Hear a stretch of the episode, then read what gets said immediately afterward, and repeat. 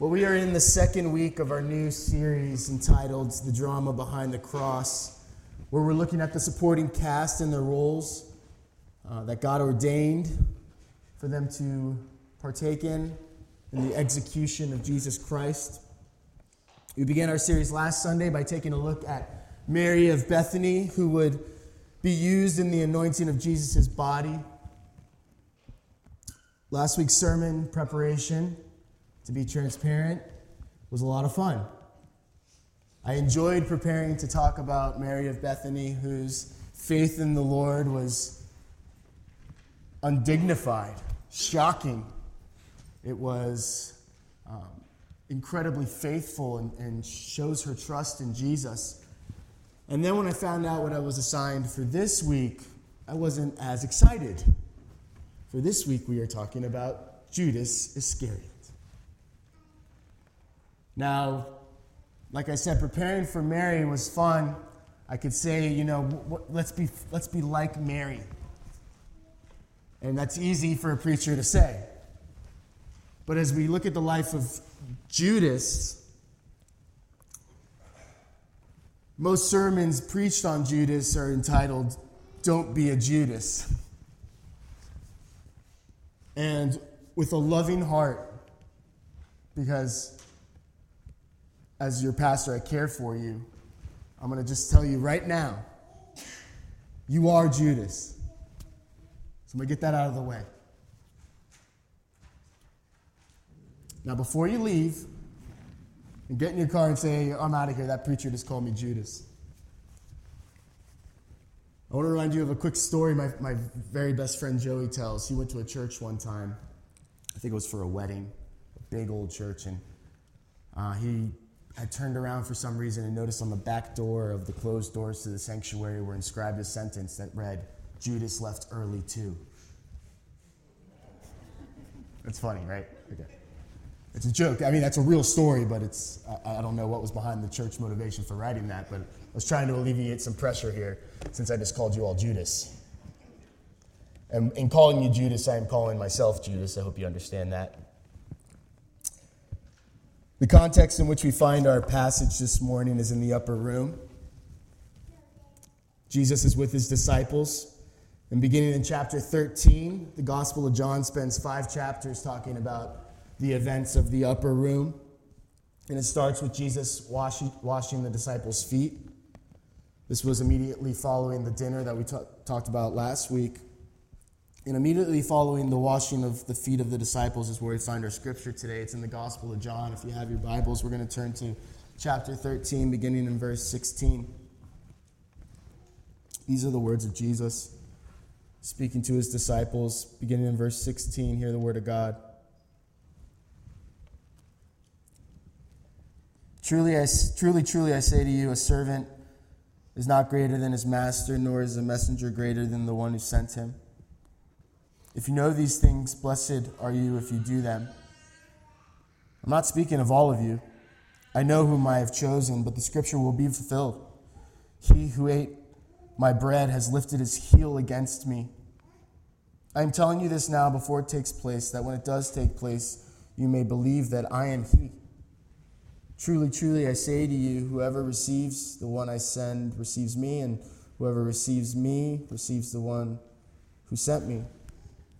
And so, after saying these things, Jesus was troubled in his spirit and testified, Truly, truly, I say to you, one of you will betray me. The disciples looked at one another, uncertain of whom he spoke. One of the disciples whom Jesus loved was reclining at the table at Jesus' side. So Simon Peter motioned to him and to ask Jesus of whom he was speaking. So that disciple, leaning back against Jesus, said to him, Lord, who is it? And Jesus answered him, It is he to whom I will give this morsel of bread when I have dipped it. So when he had dipped the morsel, he gave it to Judas, the son of Simon Iscariot. Then, after he had taken the morsel, Satan entered into him. Jesus said to him, Judas, what you're going to do, do quickly. Now, no one on the table knew why he had said this to him. Some thought it was because Judas, Judas had the money bag. Jesus was telling him, buy what we need for the feast or that he should give something to the poor. So after receiving the morsel of bread, Judas immediately went out, and it was night. Thus saith the Lord. Now you can feel the sorrow in Jesus' words as he's talking to his friends. His spirit's troubled. You can feel the tension. Jesus knew uh, that he was about to be betrayed, that he would be delivered to Pilate, that he would be convicted in a court falsely, and that he was about to be brutally murdered. And in the drama of redemption, we're at the point where we get to meet the bad guy. Our bad guy this morning is Judas Iscariot. Judas was from a city known as Kerioth, which was located in the southern district of Judah, of Judah. So Judas of Kerioth means Judas Iscariot. That's where we get his name. That's the translation. And we don't really know anything else about Judas's life, his early life, but we know that he was called by Jesus to be a disciple. Judas was the money handler of this uh, motley crew of disciples. He was the uh, treasurer for Jesus' Jesus's earthly ministry, and we see in Scripture that Judas was a liar, that he was a thief. He stole money from Jesus and from the disciples. Yet Judas was living, traveling, eating with Jesus for three years, every day. Judas was in the very presence of the Messiah. He's as close to the Messiah as one could be. And yet, despite being in the presence of the Lord, Judas preferred the ways of the world. He preferred the sin of the world. Judas preferred creation over the Creator. Judas sought darkness over light. Judas preferred his own comfort over the comfort of others. Judas cared only for himself. Judas would rather sin than obey. Judas was concerned with his outward appearance over the inward condition of his heart. Judas did not desire to live under the rule of God. Judas wanted to do things his own way. Judas preferred the pleasures over the world, over the presence of the Savior. And I read that fast because I could replace Judas's name with my name in everything I just said. Jordan prefers creation over the creator. Jordan prefers darkness over light. Jordan preferred comfort over the comfort of others. Jordan only cares about himself. Jordan would rather sin than obey. Jordan's concerned with his outward appearance over the inward condition of his heart. Jordan doesn't desire to live under the rule of God. Jordan wanted to do things his own way. Jordan preferred the pleasures of the world over the presence of the Savior. We're Judas.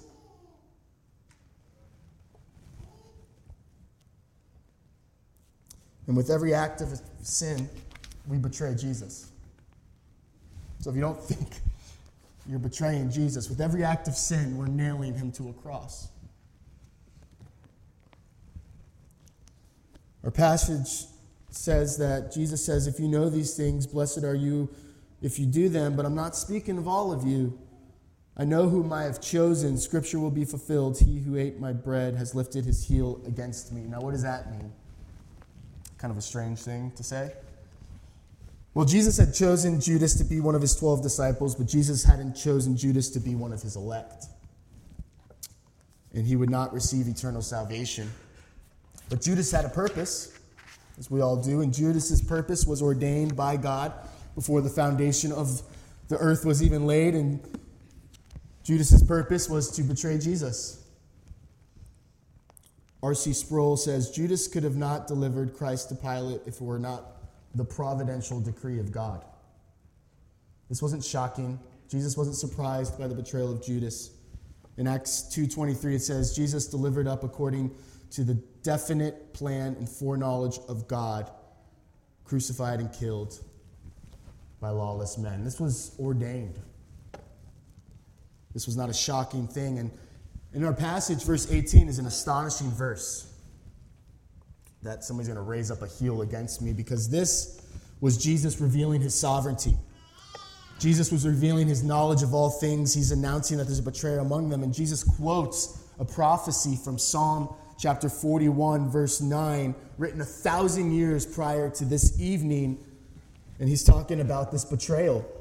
In Psalm 41 9, it's, it's King David saying, Even my close friend in whom I trusted, who ate my bread, has lifted his heel against me. A foreshadow of what would happen to Jesus. And so, why is Jesus announcing this at this time? And he tells us, He says, I'm telling you this before it takes place, so when it does take place, you'll believe that I am He. Jesus is announcing this that there's going to be a fulfillment of Scripture before it even happens. He's revealing His divine nature. He's not trying to wow these disciples by doing fortune teller tricks. He's showing them that He is God with skin on and that He knows all things, that all things are in Him, and even in the flesh, His divine nature is sovereign. So Jesus in verse 18 states that He is God. And if you look at the original translation of that verse, it's that you may know that, you may believe that I am He.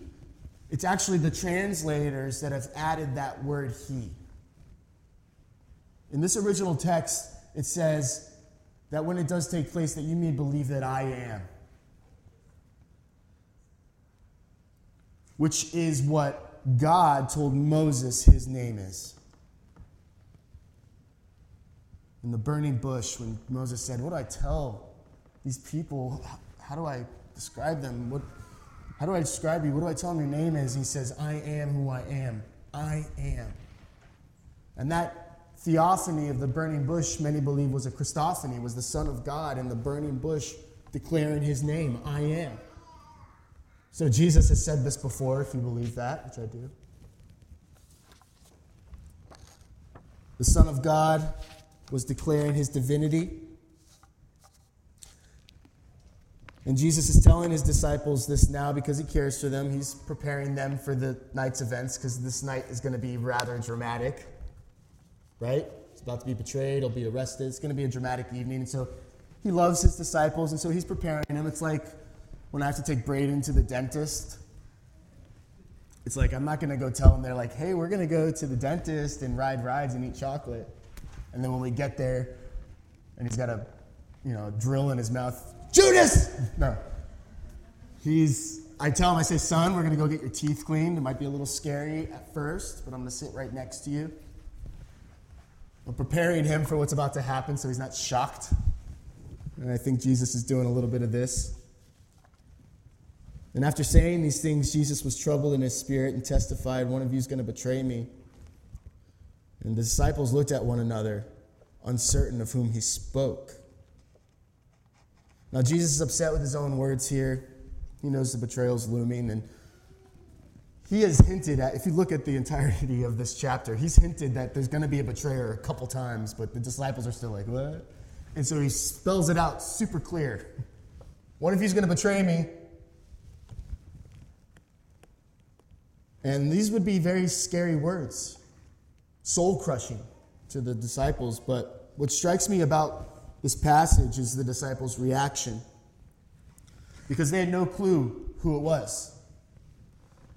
You know, in my mind, as I grow up in Sunday school and people talk about Judas, in my mind, I have this villain, right? Like this maniacal villain. Maybe petting a cat or something in the corner.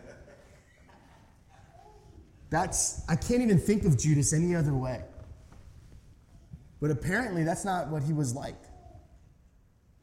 Because the people he had lived with for three years had no idea that it was him. So, what does that say about Judas?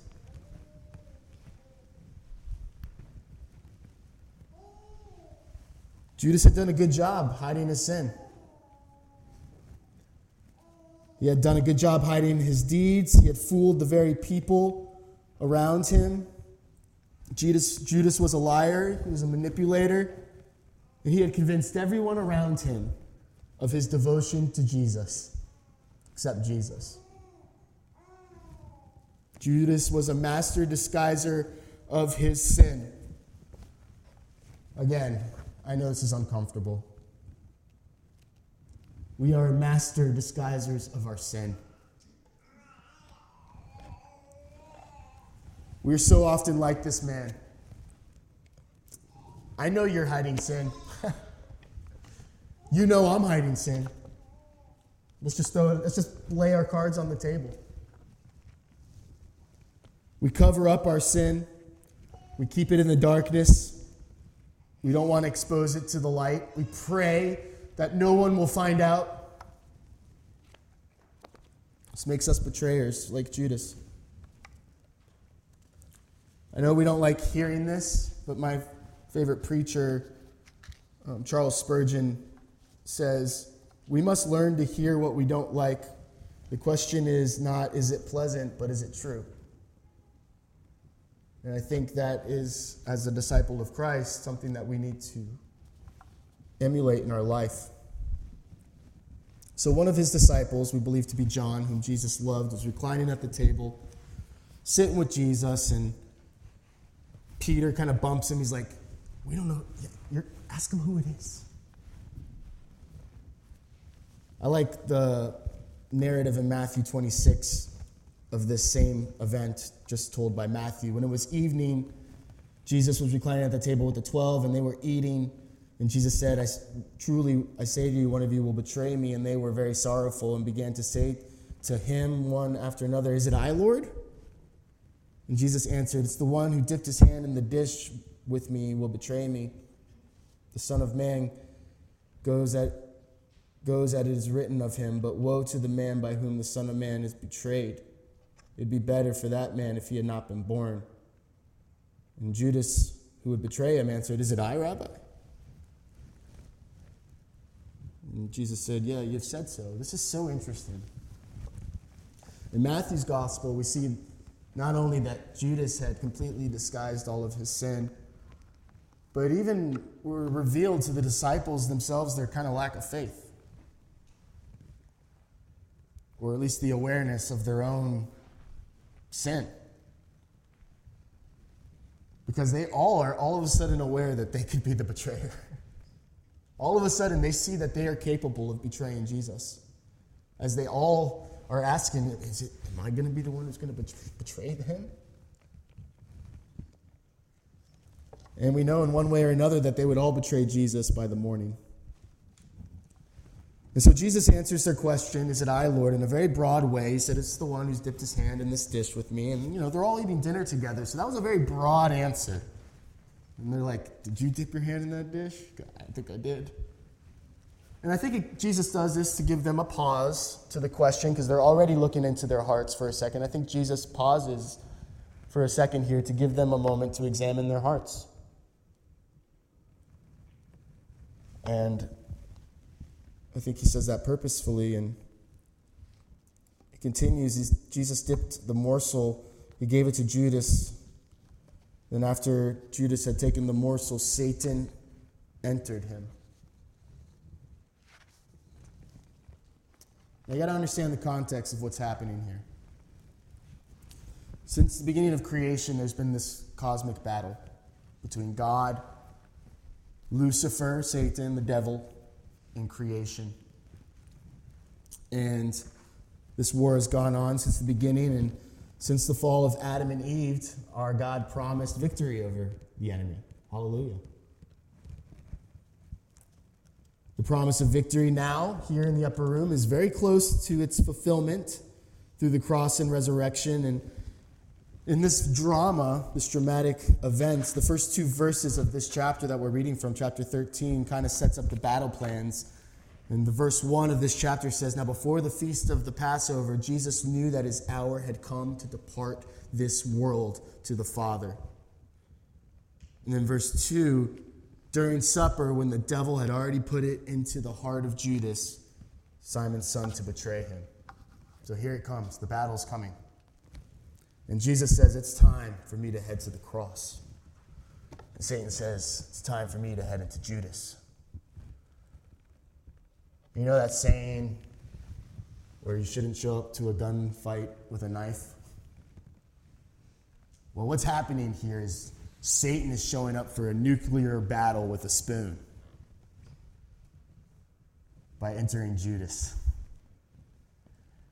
And so, this cosmic battle about to take place as Satan enters Judas. I, want, I do want you to understand that Judas isn't relieved of any responsibility there. It's like, no, oh, poor Judas. Mm, no. Judas was willing. Judas was welcoming Satan into his heart. He was a willing participant, participant in this possession. Judas was being led by the flesh and was following his father, as Jesus would teach them earlier in John 8. If God were your father, you would love me, for I came from God and I am here. I came not of my own accord, but he sent me. Why do you not understand what I say? It is because you cannot bear to hear my word. You are of your father, the devil, and your, your will is to do your father's desires. He was a murderer from the beginning and does not stand in truth because there is no truth of him. When he lies, he speaks of his own character because he's a liar. He's the father of lies. And so he says, You're being led by your father. So Judas is being led by Satan, and he's not being forced. He was following the, his father, the devil. Judas had hardened his heart towards Jesus. You know, it's funny, I think about this. I wonder what Satan was thinking here as he entered into Judas. I wonder what, actually, I don't really care what Satan was thinking, but it's interesting. Because, interesting, interestingly enough, Judas does, Satan does not want Jesus to die. Do you know that? Because if Jesus dies on a cross, all the prophecy that had been happening for all this time would be fulfilled. The prophecy of God and sinners being reconciled would, would happen. So Judas, so Satan entering Judas, I don't know what Satan's motive there is. We could take some guesses, but it's not so that he could kill Jesus. He does not want that to happen, right? When Judas is tempting Jesus, right? Jesus starts his earthly ministry. What is Judas saying? He's not saying die. He's saying, look at this power you could have. When Peter says, Lord, you'll never die, I'll never let that happen to you, what does he say to Peter? Get behind me, Satan. Satan doesn't want Jesus to die. He probably knows it's going to happen. Maybe he's just trying to make it as bad as it's going to be. After Jesus taken the morsel and Satan entered into Judas, after Judas took the morsel and Satan entered to him, Jesus said to him, what you are going to do, do quickly. Now, no one on the table knew what he was talking about. So Jesus says to Judas, Go. And even in this dramatic, sorrowful evening, Jesus is exercising his power over the enemy. Right? Satan enters to Judas, and Jesus says, Get out of here. And Judas leaves. Judas immediately and quick, quickly leaves the presence of Jesus and goes into the night, into the darkness. And John closes this by saying it was night. The contrast between darkness and light is all throughout Scripture, but it's really visual here. Judas leaves the place where Jesus is Jesus is described as the light of world and, and, light of the world, and Judas goes outside of the upper room into the world, into the darkness, away from the light. We know Jesus, Jesus is described as the light, even in the very first words of this book that we're reading from today in John. In the beginning was the Word, the Word was with God, the Word was God. He was in the beginning with God. All things were made through Jesus, and without Jesus was not anything made that was made. In him was life, and the life was the light of all men.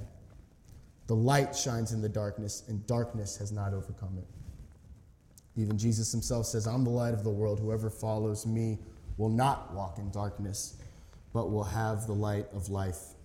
And Judas does not follow Jesus he walks in darkness. He leaves the source of all light to live and to die in the dark.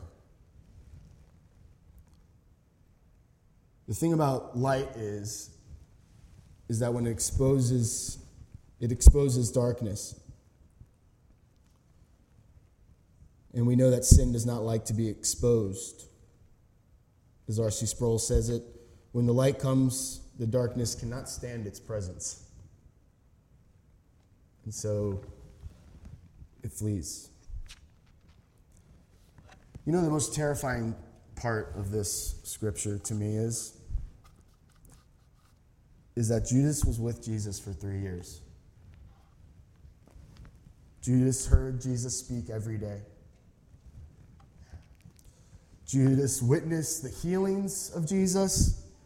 Judas was among the people of God, yet he wasn't one of them. That terrifies me. The most sobering words in Scripture are Jesus saying, Not everyone who says to me, Lord, Lord, will enter the kingdom of heaven, but the one who does the will of my Father who is in heaven. Many are going to come to me and say, Lord, Lord, did we not prophesy in your name? This is Judas. Did we not cast out demons? Judas cast out demons. Did we not do mighty works in your name? And then I will declare to them, Jesus will say to these people, I never knew you. Depart from me, you workers of lawlessness. Brothers and sisters, my friends and my family, your only concern today and for the rest of your life should be whether or not you know Jesus. That on that day he will say, I know you. It's not just an, enough to know about Jesus, to know about his words, to know about church, to know about worship songs, to know about the Bible. You need to not just know about it, you need to know Jesus. There's a difference between knowing about Jesus and knowing Jesus. Knowing about God, believing in God is not enough. That gives you the exact same credentials as demons. The Bible tells us that even demons believe in God. Jesus knows you. And the purpose of Jesus living on earth was that you may know him. I want you to listen to Jesus' prayer in the garden before he was about to be arrested. Listen to these words. Jesus is praying to his Father passionately, and he says, he lifted his eyes to heaven and said to he said, Father, the hour has come. Glorify your Son, that the Son may glorify you, since you have given him authority over all flesh, to give eternal life to all you have given. And this is eternal life. So he says, What is eternal life? This is, this is what we know what eternal life is that they know you. The only true God in Jesus Christ, whom you have sent that's the beginning of the prayer. And then he ends this prayer with saying, O righteous Father, even though the world does not know you, I know you, and these know that you have sent me. I made known to them your name, and I will continue to make it known, that the love with which you have loved me may be in them, and I in them. It's the purpose of Jesus coming, is so that you may know him, that you may know God. We know what happens to Judas. Judas leaves the upper room and he enters into the darkness. He sets in motion the death of Christ and the death of himself. You can look at that passage when we have more time later. Later today, you can look at it. Judas sold Jesus. Do you know for how much? 30 pieces of silver. You know what that was worth? A slave. That's what slaves were, were sold for. For the price of a slave, Jesus was sold. And then G- Judas goes and he killed himself. He hung himself. He committed the only unforgivable sin, not suicide, but disbelief. The only thing that Jesus didn't die for was disbelief in him. Judas chose darkness over light. He chose to know the world over knowing the Savior. I said that we're all Judas, and throughout your life, our actions, our thoughts are probably going to reflect that. But I pray that nobody will experience Judas's spiritual fate, spiritual fate, which is eternal darkness, separated from God in hell We all know that Judas's actions would lead to the murder of Jesus. And while we're tempted to look at Judas and blame him for the murder of Jesus, we must understand that God had ordained this murder of Jesus and ordained it for the purpose of displaying his love. This is where we find our hope. This is how we escape the wrath that Judas got, escape the wrath of God, which we have all earned through our sin. We all deserve the wrath of God. But knowing Jesus is understanding his love for you. So, what does Jesus' love look like? Romans 5 8. God shows us his love. How? And that while we are still sinners, Christ died for us. So the murder of Jesus was God's display of love for us. 2 Corinthians 5:21 For our sake he made Jesus to be sin who knew no sin that in him we might become the righteousness of God. You see, in this drama of the cross, the drama behind the cross, God is the central character. He is the best director. He is the best lead actor. He is the best supporting actor. He is the best editor, the best screenwriter, the best set designer. This is all about God and His plan to reconcile sinners to Himself. And it has only become the cross that we, only because of the cross, that we don't experience the same fate that Judas did. Our lives may look a lot like Judas right now. But we have the opportunity, because of the cross, to escape the fate in which we deserved and which Judas experienced. God chose the cross to display his love for us. It is only because of the cross that we can be saved from this fate. God became man and lived with us so that we may know him, and there is no greater purpose in life. There's no more important question in life than this Do I know Jesus? The murder of Jesus was the work of God, but it was also the love of God on display. And I pray that we'd be drawn to the cross today, that we'd repent of our sin Listen, I'm calling you Judas, but you don't have to keep living like this. We don't have to choose darkness over light. That's where we're drawn, yes. But by the Spirit of God, we've been given faith, and faith turns towards Jesus. Repentance turns away from sin, away from darkness. And Judas chose to turn away from Jesus and turn towards darkness. Judas toward chose to turn towards sin as he left the presence of Jesus and went into the world. I know that this scripture, that this sermon may feel overwhelming, overwhelmingly convicting. But let me tell you that the shame and the guilt that you're feeling for your sin right now is healthy. And that the guilt all that sin that you feel in you, let me tell you something. There is way more grace and love, forgiveness and mercy found in Christ than there is sin in you. Way more. It's overwhelming. It's as if it never existed. There's more grace in Christ than sin in you. And I know it feels unbelievable that Jesus would die for us. Martin Luther puts it this way when I look at myself, I don't see how I can be saved. But when I look at Jesus, I don't see how I could be lost. I pray that we turn away from the darkness, turn away from the world, turn away from our sin, and turn towards Christ. Amen. Let's pray. Oh, Father God, it is only by your work that we would know you. How great you are, Lord. That you would send your Son to the cross to display your love for me. And as I nail you to the cross, Lord, with my sin, I pray that the revelation of my sin by your Spirit would show the beauty of your grace. And that while I was enslaved to my sin, you died for me.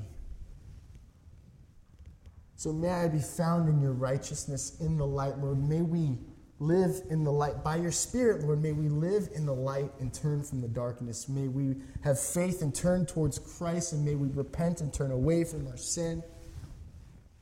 We confess, Lord, that we are all capable of betraying you. But by your Spirit, Lord, you have given us a new heart. You have caused within us a new desires and a new focus in life where we do not live for ourselves but live for you, Lord. And I pray that's your spirit that gives us the strength to do that. Praise in Jesus' name. Amen.